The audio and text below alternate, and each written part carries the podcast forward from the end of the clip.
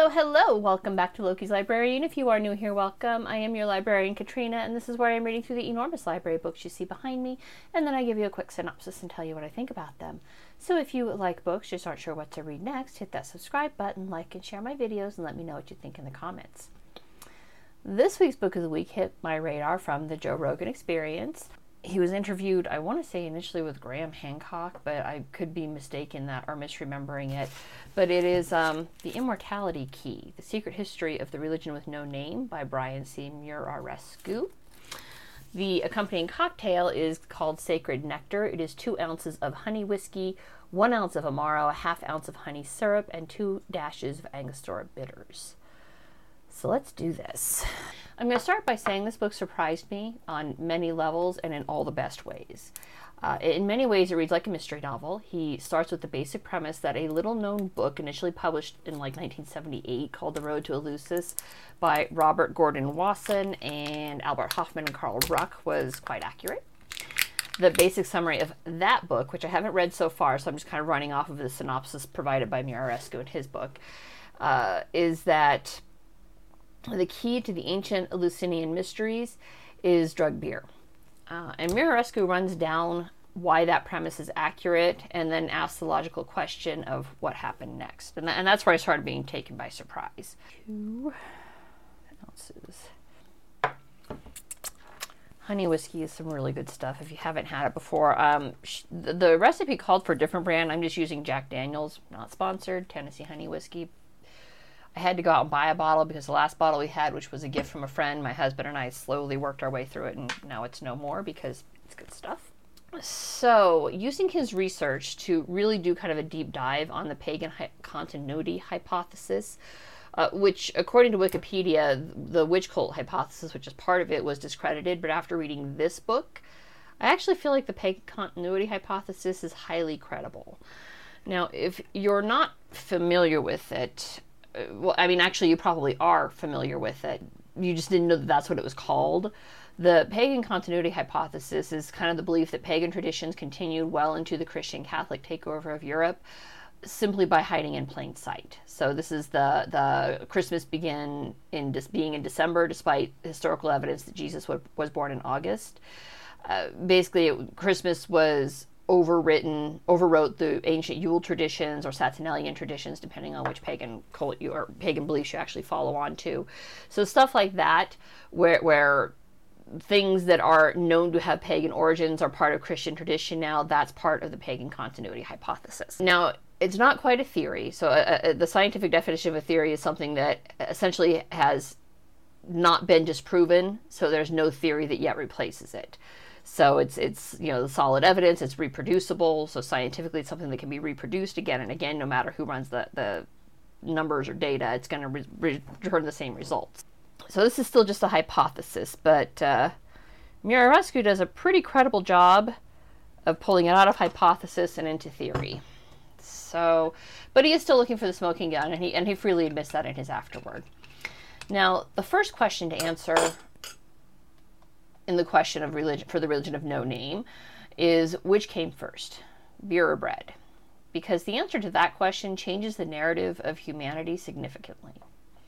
So the current popular hypothesis is that bread came first. Um, it was because of the grain growth needed in bulk to bake bread that humanity went from being hunter gatherers to farmers, and so that spurred the agricultural revolution. However, Muraresku, during his search for everything, reached out to Dr. Martin Zarnkow, who is the head of research and development at the Weihenstephan Research Center for Brewing and Food Quality at the Technische Universität München, which he readily embraces beer as the first advance in food technology. And his logic is quite simple and quite sound. Uh, beer is easier to make. And I'm going to explain that as soon as I pour the uh, the honey syrup, which is, what do I say, half ounce. Beer is easier to make. I'm a little surprised this one is shaken and not stirred. Typically, when you're adding a syrup like this that's really thick, you're going to shake it to really break it down. But this is to stir it. So I'm going to add the dashes of bitters, stir it, and we'll go from there. Two dashes. Modern beer obviously requires heat. Would not be easier to make than bread because both require heat to bake requires massive vats. It requires, you know, some some level of a distilling so that you can weed out any toxins. Original beer was probably a happy accident. The original hunter gatherer grabbed some barley for later eating, maybe put it in water to make it easier to hold. The natural yeast on their hands combined with the water and barley grains, and a little time later, voila, you have a very basic beer. Probably tasted nasty as shit, but in the you know search for survival, who cares, right? It's edible. It's not going to immediately kill you. Do my counting on camera here. It's edible. It's not going to immediately kill you. So, basic beer. And it gives you this lovely floaty feeling, right? All by itself, that would be alcoholic, which would make the hunt, ancient hunter gatherers quite happy and relaxed when they consume it. And I get that it's fashionable to assume that everybody born before the 20th century was obviously dumber than us because otherwise they would have been born in the 20th, 21st century, obviously. But really, our ancestors were quite smart. Uh, they were survivors. They had to be. They, they knew what was good to eat and what wasn't. And when the invention of with with the invention of early beer, it wasn't long before they realized that if they wanted more of that lovely floating feeling, they would have to stay put in one place to grow more of what created that lovely floaty feeling.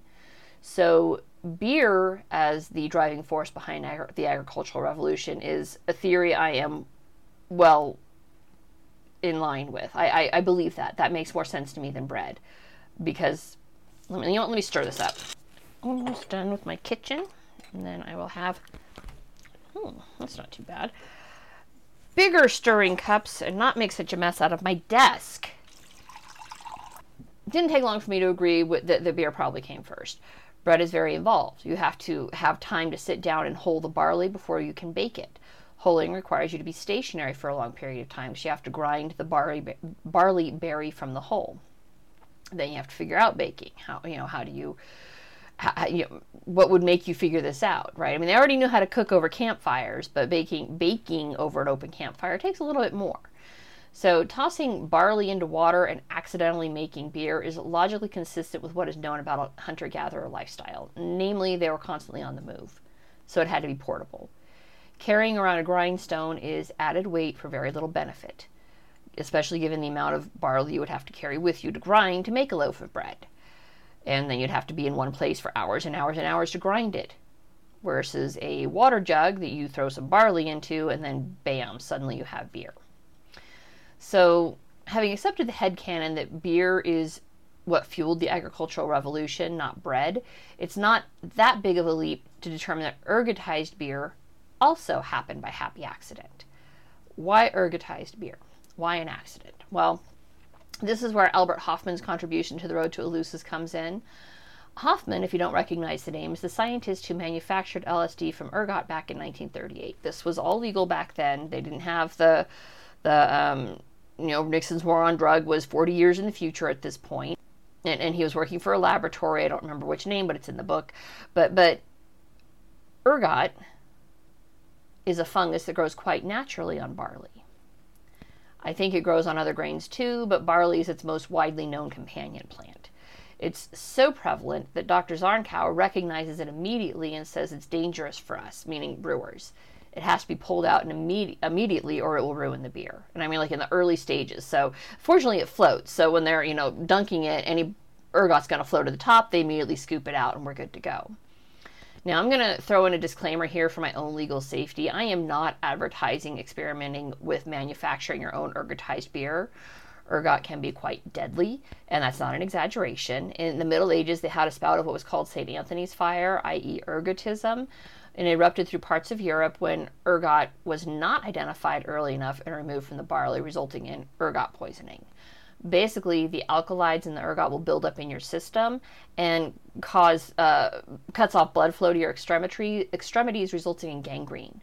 So, if not treated early enough, this can lead to literal amputation and, yes, death. So, do not experiment with making your own ergotized beer. This is not a way to go. This is not this is not the drug you want to experiment with, because it can, in fact, kill you quite simply if you don't know what you're doing. It's serious stuff.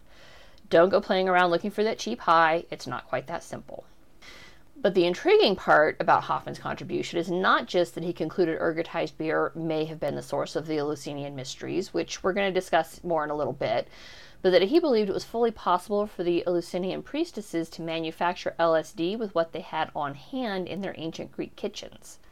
And this threw my Google search into what I'm sure will land me in an uncomfortable conversation with the DEA soonish while I try to, to Google how to manufacture LSD.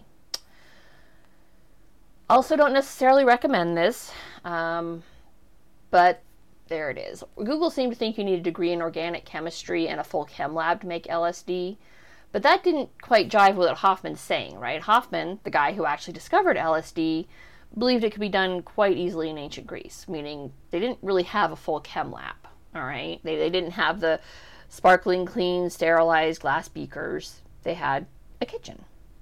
Let's try this. Oh my god.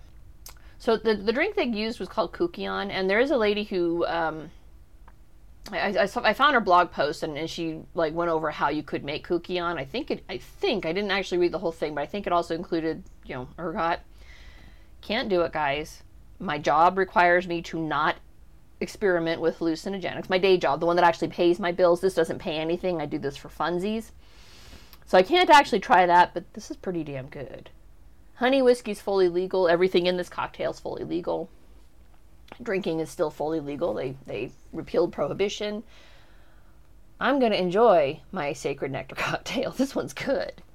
So, anyways, I'm sure the DEA will come knocking soon, and I'll have to explain it was just a thought experiment. And because I'm a bad friend, I uh, asked a couple of my friends who were STEM majors in college and, in all seriousness, are genuinely smarter than me, if they thought it would be possible to manufacture LSD 3,000 plus years ago, looping them into my impending DEA investigation.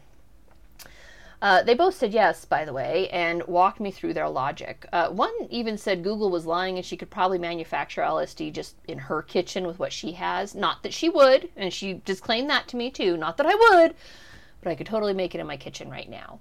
So, just getting this on the record, none of us would. None of us have ever seen the inside of a jail cell, and we would all very much like to continue that positive trend in our lives. It was just a thought experiment, DEA. My dogs are very nice. Please don't shoot them when you come to question me.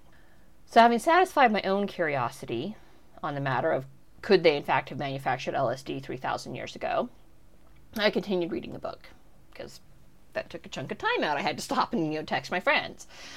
And almost the very next chapter included something that one of my super smart friends mentioned, uh, that I mentioned above, has said. It's that the dose makes the poison. Sometimes the dose is zero. It's instant death if you ingest this. Zero is not the dose of ergot. And given that, at a small necropolis in Catalonia, Spain, Las Ruedas at the Pintia, they found at least one chalice and part of a human jawbone with ergot in them, there is proof that the ancients were in fact consuming ergot. And the location, I feel like, was definitely ritualized. I mean, he, he detailed it out in the book. It was a ritual location. So it, it seems like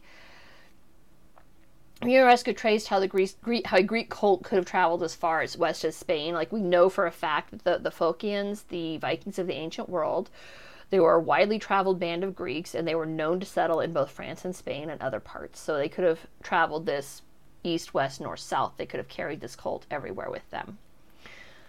Why a necropolis? A necropolis just basically means city of the dead.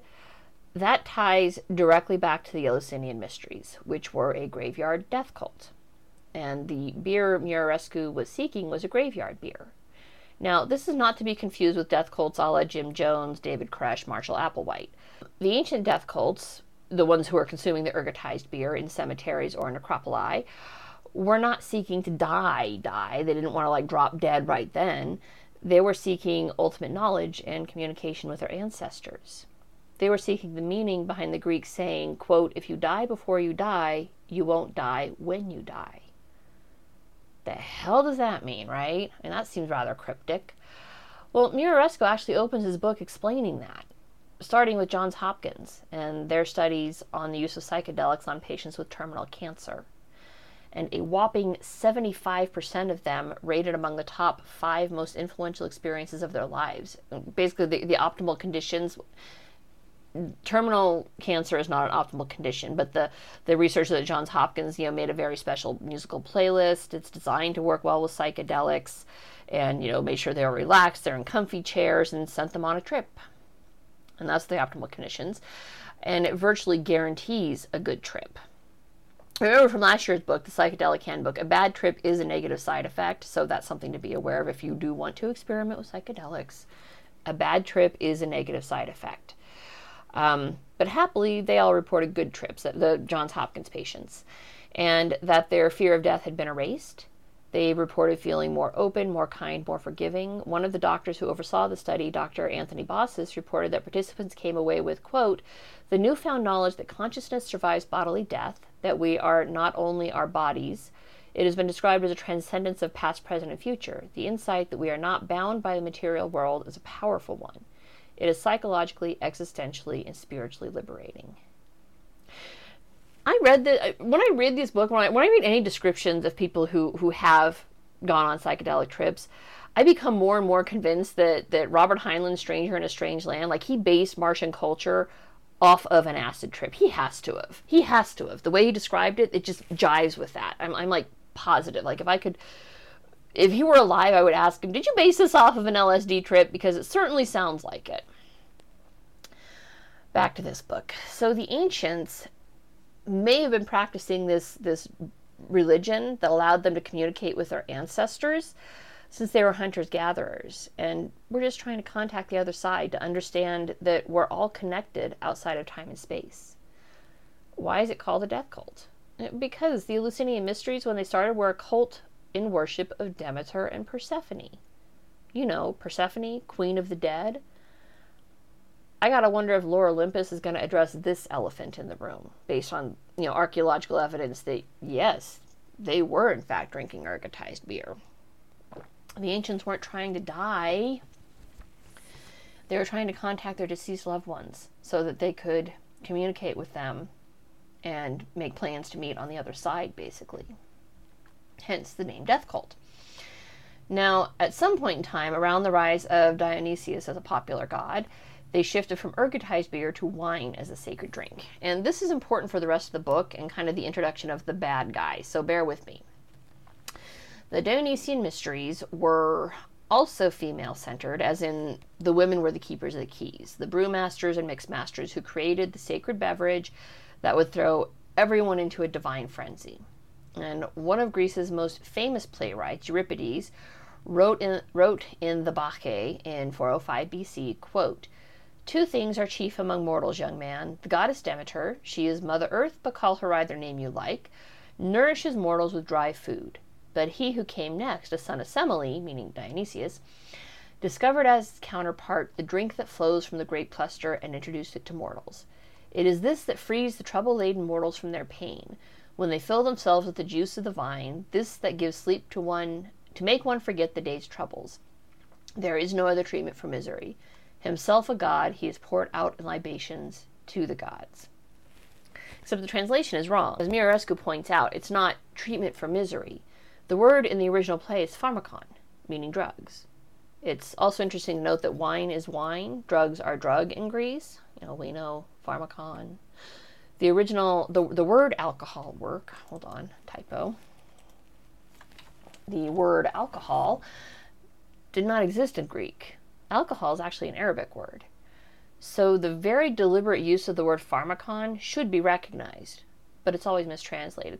Although it is interesting to note, just as an aside here, and something again we learned from last year's book on psychedelics, that the treatment for misery is accurate in a way in that people who are prescribed use of psychedelics prescribed by a doctor and there's very few that are actually approved on the on the uh, DEA's list for, for prescription medication.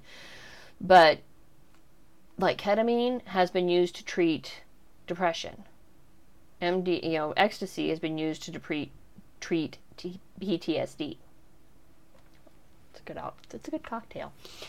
So it actually is a treatment for misery, but that's not the word, that's not the way the word should have been translated from the ancient Greek. So why would it be mistranslated consistently? Well, time to introduce the bad guy of this mystery, the Catholic Church. I'm not sure. I'm not sure I saw that one coming, honestly. See, as mentioned above, women were the keepers of knowledge in the mystery religions. Women knew the recipes, did not write them down because they were mysteries, and secret knowledge is meant to be kept secret, and you can't really keep a secret if you write it down for somebody to steal and run away with.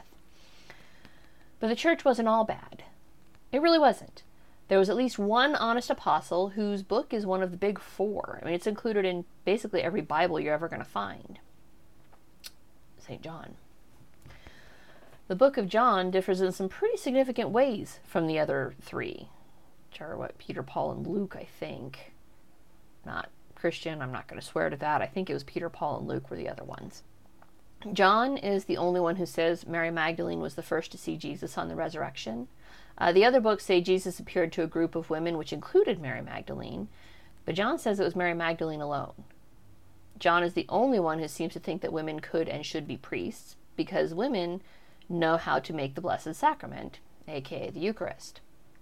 And there it is. This is where the book veers off from seeking additional proof, but where this book, The Immortality Key, veers off from seeking additional proof of Ruck-Wasson and, and Hofmann's theory on the Eleusinian mysteries and starts searching for proof of the pagan continuity hypothesis. And he does a pretty credible job of detailing how Dionysius was converted to the new religion, starting with Rome. Um, while eventually the Catholic Church will be the bad guy of this tale, it actually does start with the Roman Caesars. Uh, see, while men could not be made the keepers of the knowledge of how to make the sacred wine, they could be inducted into the Dionysian mysteries. But the priestesses would not accept any male over the age of 20. So instead of joining the military and becoming good Roman soldiers, uh, an alarming number of them, eh, alarming to the Senate in Rome at least, an alarming number of young men were running off to join this women led cult. So women were actually a power to contend with in Rome. So Rome started by making the Bacchanalia illegal and driving it literally underground. Literally. So it starts with Rome. Rome started the suppression of women's equality, and the church handily finished it off. So we got Jesus is born, and his credo started spreading west to Rome and Greece, and because uh, he was born in Nazareth, right? Which is Jesus of Nazareth, or born in Bethlehem, I guess, which is not Rome or Greece. Um, John took the opportunity to start converting women basically saying, look, it's the same thing. Dionysius was born a god, Jesus is the son of God. Both use wine as part of their sacrament. There are other similar similarities in the stories which are detailed in the book. I feel like my recap is getting a little long here. I'm already at 24 minutes, so I'm going to just kind of stop there and get, get get to the meat of it here. But John advised the women that they can and should be priestesses of the new God, and to ensure the mystery survived the Roman purges, the women should teach the drink to as many women as possible so that all women can be priestesses in their own homes. Basically, it took this from the elite 1% of, you know, the, the women priestesses and the people who, you know, joined the cult and made it common to the masses, spread it out to the 99% of us who had no opinion one way or the other. And, uh, and it worked. All right. The, the worship of the new Son of God, Jesus of Nazareth, worked. And it took 300 years for Christianity to emerge as the dominant religion. It eventually became legal under em- Emperor Constantine in the early 4th century, becoming the state religion under Emperor Theodosius I in 380. Now, interestingly enough, I've read another book about the importance of both Greece and Christianity to Western traditions, and that was Ben Shapiro's book that I read way back in 2021 and uh, he made the argument that this, what caused the spread of Christianity was um, the end of infanticide, basically, that, that the new religion, Christianity, forbade women from killing their children. And, and, this is not an either or proposition, right? Both could be true. Both that the women were able to create their own Eucharist and that the new God dictated they stop killing their children. Both could be true.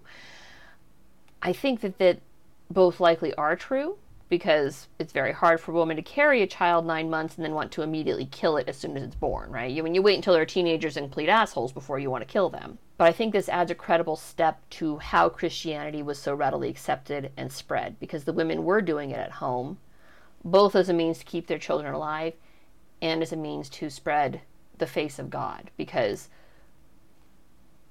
when you're under the influence of LSD, you literally see God. I mean, like they were able to deliver on the promise of immortality and seeing God's face with this LSD laced wine. So, what comes next? Well, the church had itself a problem because those women refused to give up the recipe for the sacred wine. All right? This that that secrecy was long instilled in them, generation to generation. This is our secret. This is our knowledge. And women aren't weren't stupid back then, all right?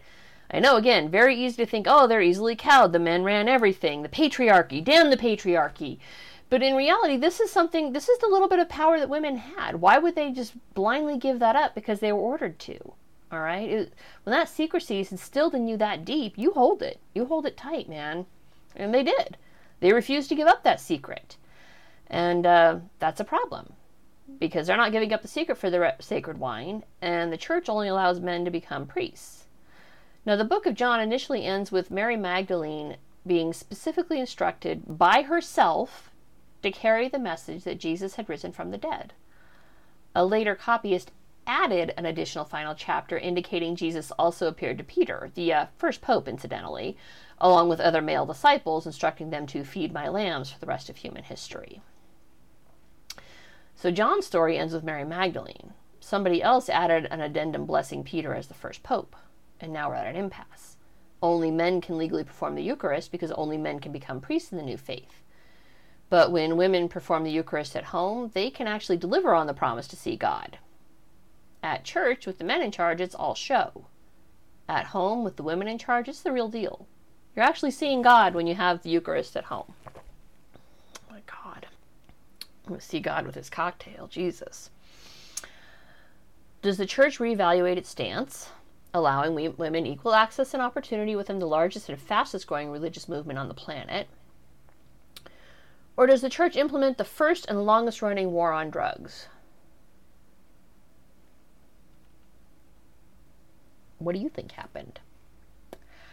If you guess that the church went on a 1500 year killing spree, murdering approximately 45,000 women over the span of history on charges of witchcraft, you would be correct. Uh, Muraresku points out it's no coincidence that women were usually murdered in mother daughter pairs, because who else is a leader of a family going to pass down that sacred knowledge to other than her daughter? You know, the other one who's allowed to have this knowledge. He does spend a significant portion of time talking about, and I didn't write it in here, but now I gotta look it up because I'm like fascinated by this. I, I want to know more. What was his name? Giordano Bruno.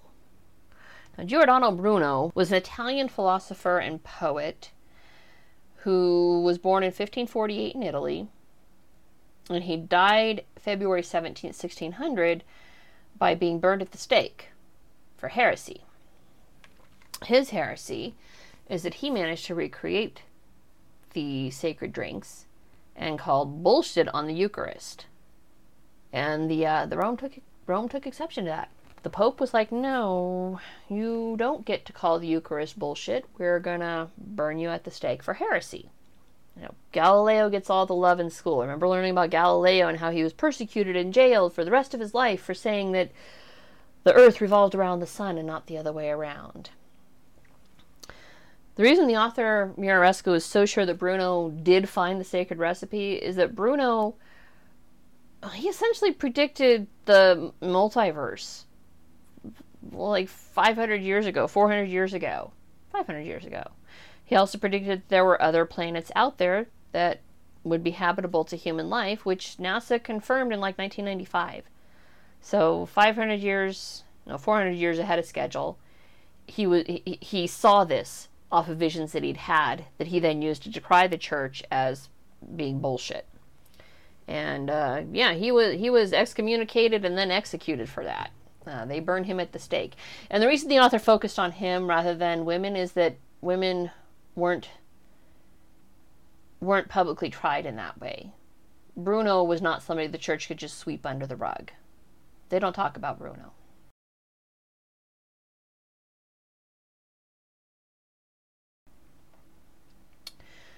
Um, the church has deliberately lost the Bruno file a couple of times, although it's also been found a couple of times. And uh, that's how we know about him. Now, Muraresku knows that he hasn't quite found the smoking gun that will push the pagan continuity hypothesis into being full theory. I, I think he's still working on it, which is interesting because he is Catholic. And in fact, his upbringing made him uniquely suited to this quest for truth. Um, he went to school where he was able to learn about ancient Greece, uh, ancient Greek and Latin. Excuse me. He didn't just learn about ancient Greece. He learned about like literal language, ancient Greek and Latin. He was, he learned multiple languages. I feel like he speaks Italian and French. Um, he received his undergraduate degree in the classics, like a true blue classical liberal education, like our forefathers would have received. Then he went to law school, and he does that full time while researching the ancient death cults and the religion with no name, which he believes has been in operation for more than 10,000 years. So the Eleusinian Mysteries is like one name, but realistically it's no name because it's been going on for so long. And while he knows that he lacks that smoking gun that would secure him a criminal conviction, I, I feel like he's shown a preponderance of evidence here. Um, I don't doubt the proof exists. The, the Vatican City has like 53 miles of vaults and libraries underneath underground that are owned solely by the church and closed off to the public. Like you have to jump through ridiculous hoops to get access to files, which hoops he managed to jump through and gain some access. And um, his afterword indicates he's still working on it. So there's hope for part two for the Immortality Key. I quite enjoyed this book. It was completely fascinating, and Muraresku lays out his research in a compelling and believable manner. Uh, if, I were a jury on a civil trial and he was the plaintiff's attorney representing women throughout history against the church in Rome, I'd, I'd find for the plaintiffs. And I would ask the judge to order the church to open the archives for further research. And it won't happen because Vatican City is technically a micronation operating under the relatively benign dictatorship of the sitting pope. But I'd love to see it. And that's it for this week. If you like what you saw, don't forget to subscribe, and I will see you guys next Sunday.